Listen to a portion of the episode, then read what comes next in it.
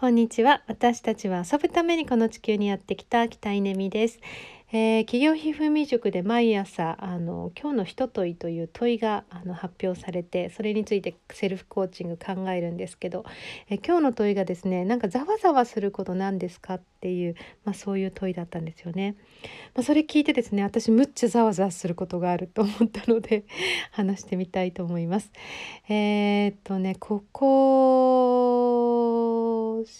1週間ぐらい前かな、えー、メールが届いたんですよね。でうんと、まあ、あるすごい有名な会社誰もが知ってる会社からのメールで、えー、まあ、登録講師の皆様へっていうメールだったんですけど一斉配信のメール。でそれを届いてパッと見たらですねえっ、と思ったんです。何かっていうと、え、BCC に入れて送らなければいけない、まあ、宛名アドレスをですね、えー、きっとこれ送信者間違えて CC に入れちゃってるんですよね。でそうすると、まあ、受信者全員が全員のアドレスを知ってしまうっていう、まあ、情報漏洩なわけなんですけど、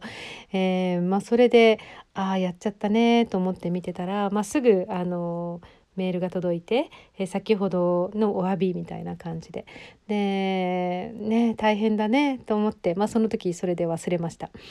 でそうしたら10日ぐらい、まあ、1週間10日ぐらい経った時にあの再度その件についてって連絡があってで今度はですね削除したかどうか折り返し連絡くださいっていう一文とあとうんとなんか上司2名にこれからはあの送る前に確認するうんちゃらとか書いてあるんですよ。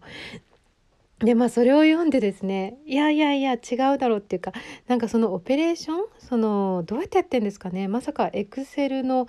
かなんかで顧客管理しててそれをコピペで、えー G メールで貼り付けて送ってる？えー、まさかっていうぐらいの大企業なんですよ。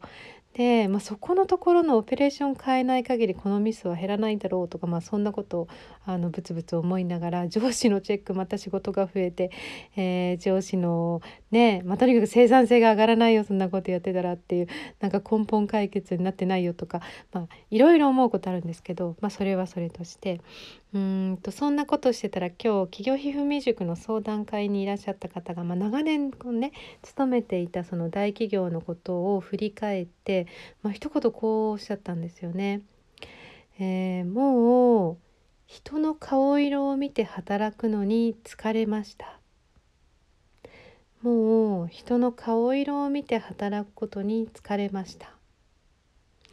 いやー重い一言だなと思ってまあ、結局この担当者もですね